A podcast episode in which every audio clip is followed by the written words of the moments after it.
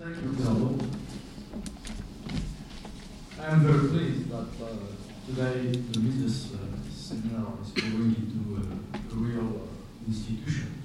And I address all, all my thanks to the IBL team for giving us this uh, opportunity to deepen the ideas of liberty in a friendly atmosphere and in this very nice place.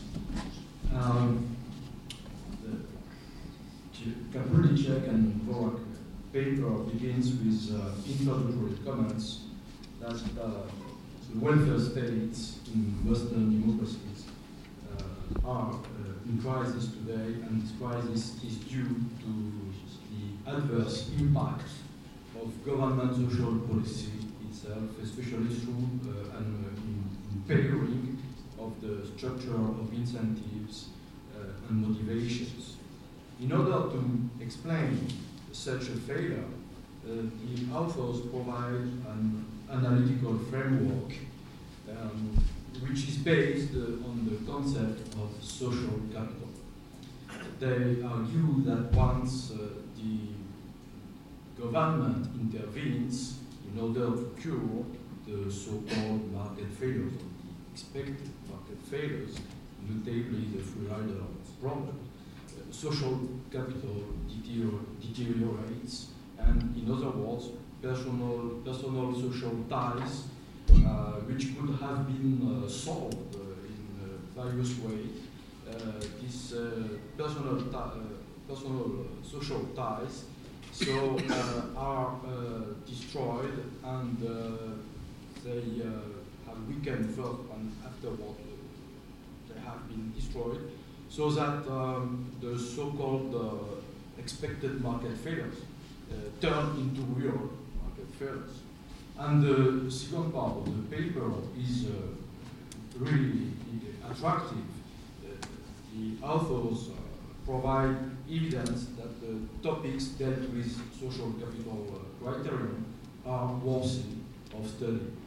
They illustrate their proposition by focusing on the fraternal and friendly societies that flourished, uh, especially in Britain, in the second in the, in the second half, mainly of the 19th century. Uh, the authors have uh, studied how uh, people uh, in need, uh, whether temporarily or permanently, were supported or supported themselves through a wide variety of ways. They describe people's ability to solve by themselves the moral hazard problem and also the, the adverse selection problem. Everyone may also find uh, many other details in a lengthy paper uh, article uh, published in 1999 by David Green. Uh, it's a lengthy paper published in the Journal des économistes et des études humaines, very interesting and uh, giving many, many uh, details. Chalupnicek and Dvorak make mention, make also mention that these fraternal societies kind of societies exist, existed in the US, and uh, they give also the example of the Jewish uh, Association. Excuse me, my pronunciation, pronouncement, the Jewish Dvorak, Derech. Derech Yeshua. Derech in Prague. So I would like to add the French parallel given by the societies of mutual aid. The, they were called les Sociétés de Secours Mutuel um, they uh, got excellent uh, results in coping with uh, adverse selection issues and moral problems. And unfortunately, in France, in the first half of the 19th century, while freedom was freedom of association was limited, if not uh, repressed. And in the second half of the 19th century, when was uh, applied a collection of regulations, the rise of these mutual aid societies unfortunately was hindered. It is of the utmost importance that we have today a close look uh, to the history of uh, the mutual aid and friendly societies. Careful examination reveal, reveals at least two points. First, it is wrong to argue that the growth of government involvement is to be equated with the improvement of welfare services. The second point is that uh, owing, the, owing to the multiplicity of private organizations and friendly societies, a wide variety of methods uh, was discovered by trial and error uh, and, and was oriented toward efficient outcomes. On the contrary, the monopoly provision of services by the government clearly illustrates where the West went, went wrong. We know why, generally, and uh, what could have been the political and financial motivations at the origin of the change from private organization to the public supply of social welfare. But the main question is twofold. First, how to explain really the government failure?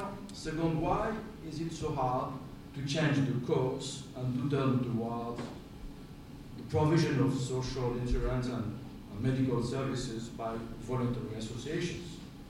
The core explanation given by Mr. Uh, Chalupnicek and Mr. Borak is that the social capital, that is to say, these conviviality ties, practices, were destroyed to such an extent that it would take today a very long time to invest again into such social capital. Once again, that there is there is no doubt that uh, such uh, conviviality practices are worthy to study. Yet, an economist cannot be easily convinced of the relevance of the concept of social capital.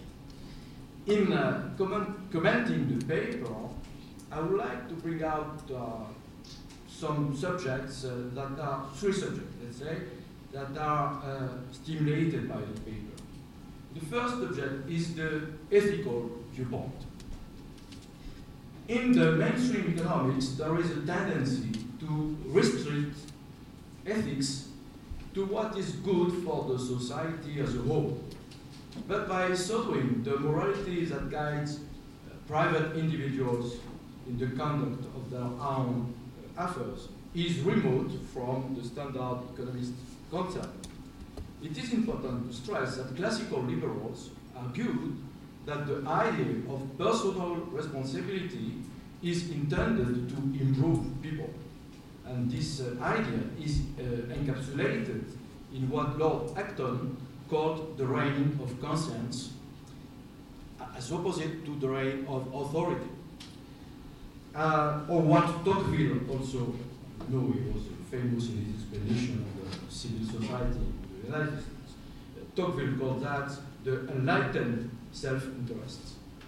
And according to Hayek, personal responsibility means that people should reap the rewards and bear the costs of their own conduct, but if personal responsibility is mitigated, then people are incited to learn the wrong things and to mislead themselves and as well as others.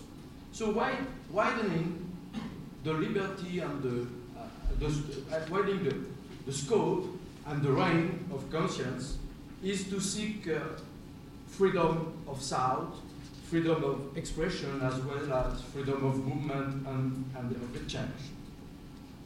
So in, the society, in a society where people are able to back their own conduct and beliefs at their own risk, voluntary restraint to selfishness or to egotism becomes a spontaneous method to give help to those in need.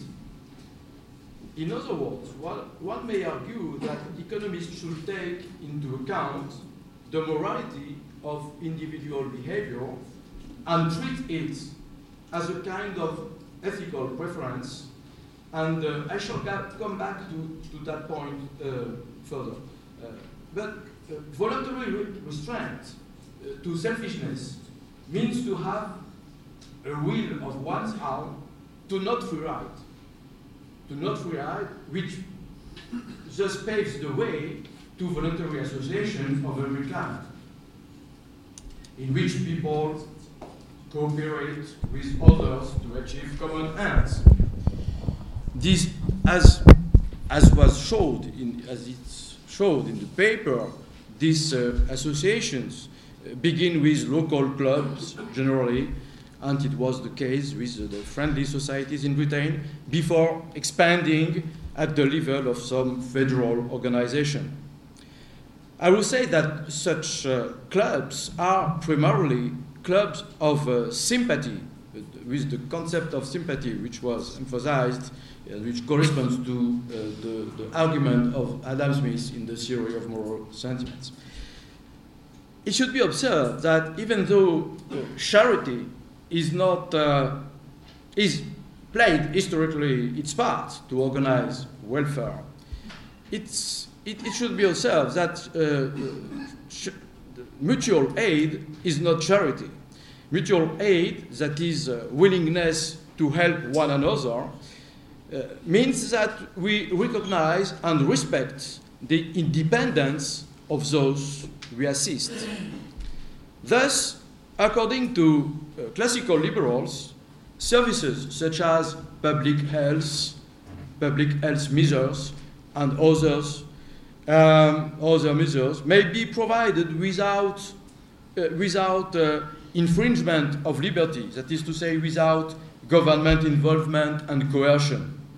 And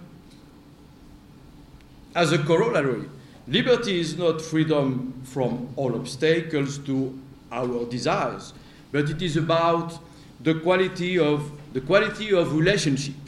That means that liberty first requires law, and the connection of freedom and the law, as, as you know, all of us know that uh, this connection has strongly been made by, by Bruno Leoni in his uh, famous uh, book, uh, and he explained the deep significance of the rule of law, which is the vital institution for a society which allows room for individual initiative and change. So, uh, the idea uh, that people should be ruled by established rules, rules of right, uh, rules of right behavior, and not by the preferences of the king of the, or the preference of the majority in parliament. This is a very important point, and I would like to mention that in the 20th century, the rule of law, of course, uh, unfortunately, uh, deteriorated. And uh, as argued uh, a, French, a French famous professor in law, uh, Professor Carbonnier, there has been a decline of the civil law. And the point here is that, with reference to Hayek's knowledge problem, the rule of law allows the individuals to make the best use of the knowledge which only they possess while legislation adopted by central government restricts the use of knowledge and eliminates experimentation. And such, such kind of explanation does not resort to the notion of social capital. Uh, what is the added value of social capital to economic methodology or an economic explanations? I don't know really, and this is the second subject, social capital. The term social capital was formerly used by sociologists and it describes circumstances in which individuals can use membership in groups and networks to secure benefits.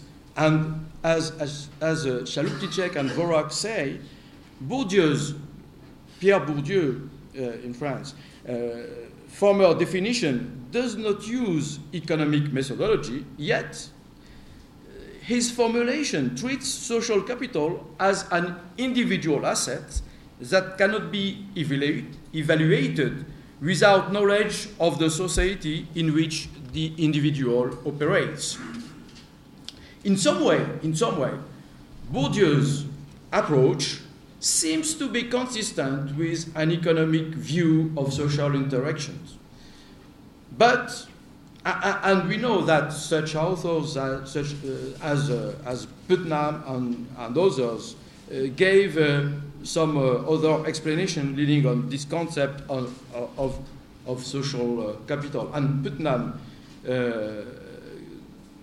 stressed the decline of social capital about, from about 30 years ago, and mainly because people miscal miscalculated when the world changed. In some way, we find this idea of miscalculation in the paper given by the authors, by both uh, Dyczek, and Vorak, Uh, when uh, using an analogy with the Austrian business circle theory, they, they argue that in Western countries, the governments generated a kind of malinvestment in social capital by creating artificial trust or distrust.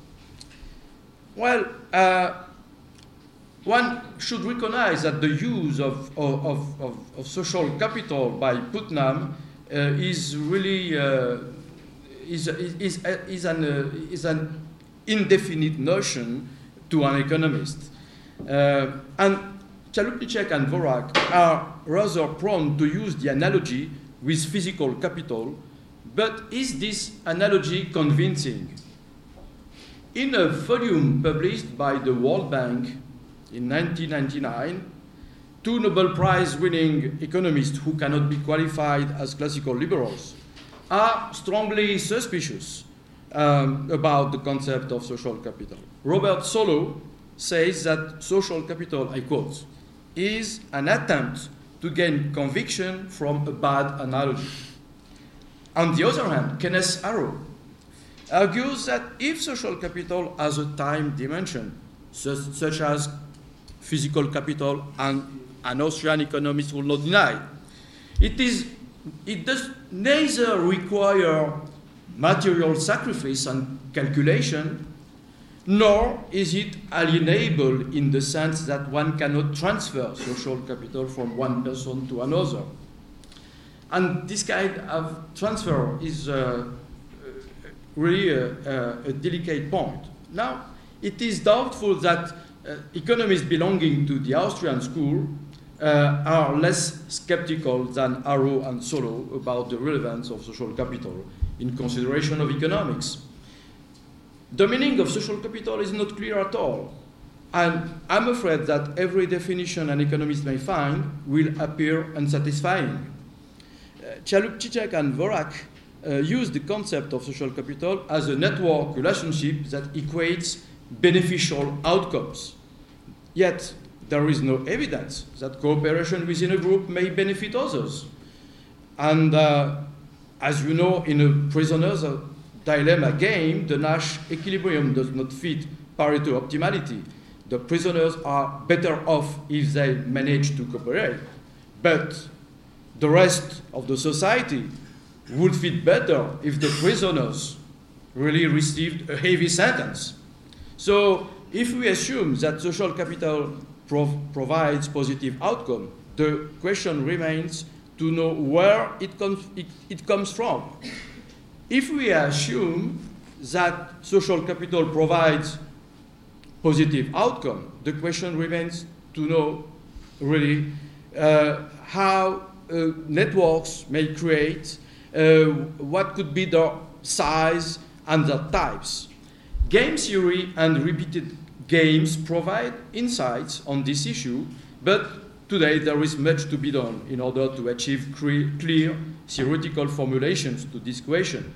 I repeat that the notion of social capital draws attention, and especially economist attention, to, this, uh, to those uh, institutions that coordinate beliefs, that strengthen, strengthens the bonds between individuals and serve economic life. But the need to use social capital rem uh, remains uh, quest questionable.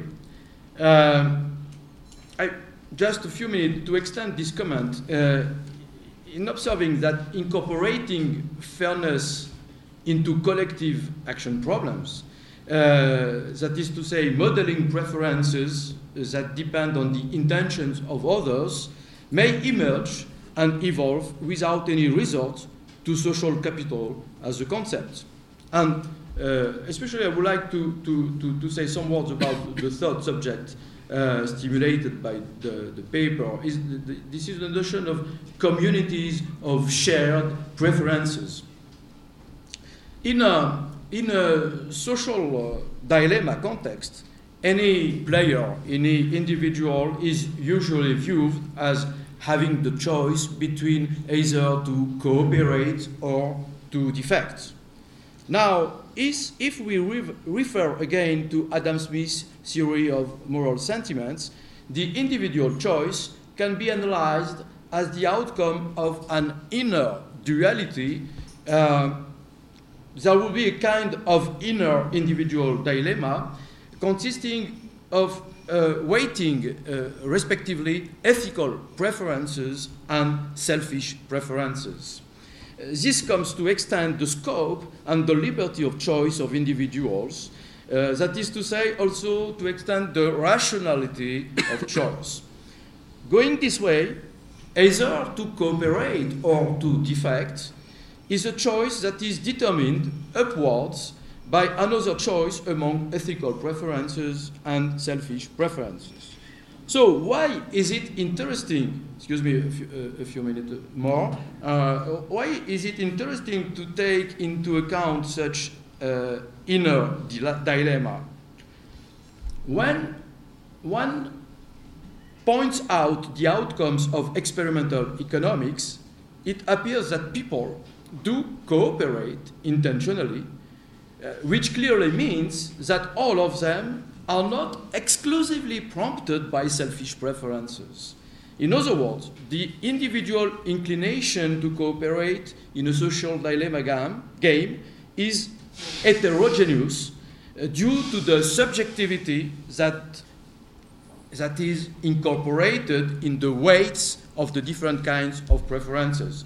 The heterogeneity of preferences is crucial the preferences distribution is an informational basis to people in order to form their own expectations about the other people intent to cooperate. So it follows that it is irrelevant to adopt a public policy on the basis of uniform and unvarying preferences. I mean, uh, if some public policy is founded on the assumption that all of the people have homogeneous preferences to defect, this policy may well generate the reverse uh, perverse effects. Uh, if such a public policy is based on the assumption that all of the people are free riders, it may well send the message that nobody is inclined, is inclined to cooperate to cooperate with uh, others, so that people who are a priori inclined to cooperate will change their own behavior, their own strategy, due to their expectation that the others will defect. So, in other words, uh, incentive incentives intended to apply the egoistic, uh, to apply uh, to egoistic people, uh, turn in the end uh, to turn the people to become really egoistic. So, I would like to say that we may develop such kind of uh, such, such, such, way of uh, argument without any resort to social capital, and we are uh, able to look at the emergence of groups and the emergence of civil society really without any resort to social capital. So, uh, to conclude my comment, I would like to, to say more, but uh, uh, no, no, no I, I, I, will not, I will not. But I will say that I really, I'm not uh, personally convinced. I repeat that the, the, the notion of uh, social capital is useful to an economist. Anyway, I would like to repeat also that uh, every economist are really to uh, to work and, uh, uh, on, this, on these issues of social, uh, individual and social ties. This is a very important concept today.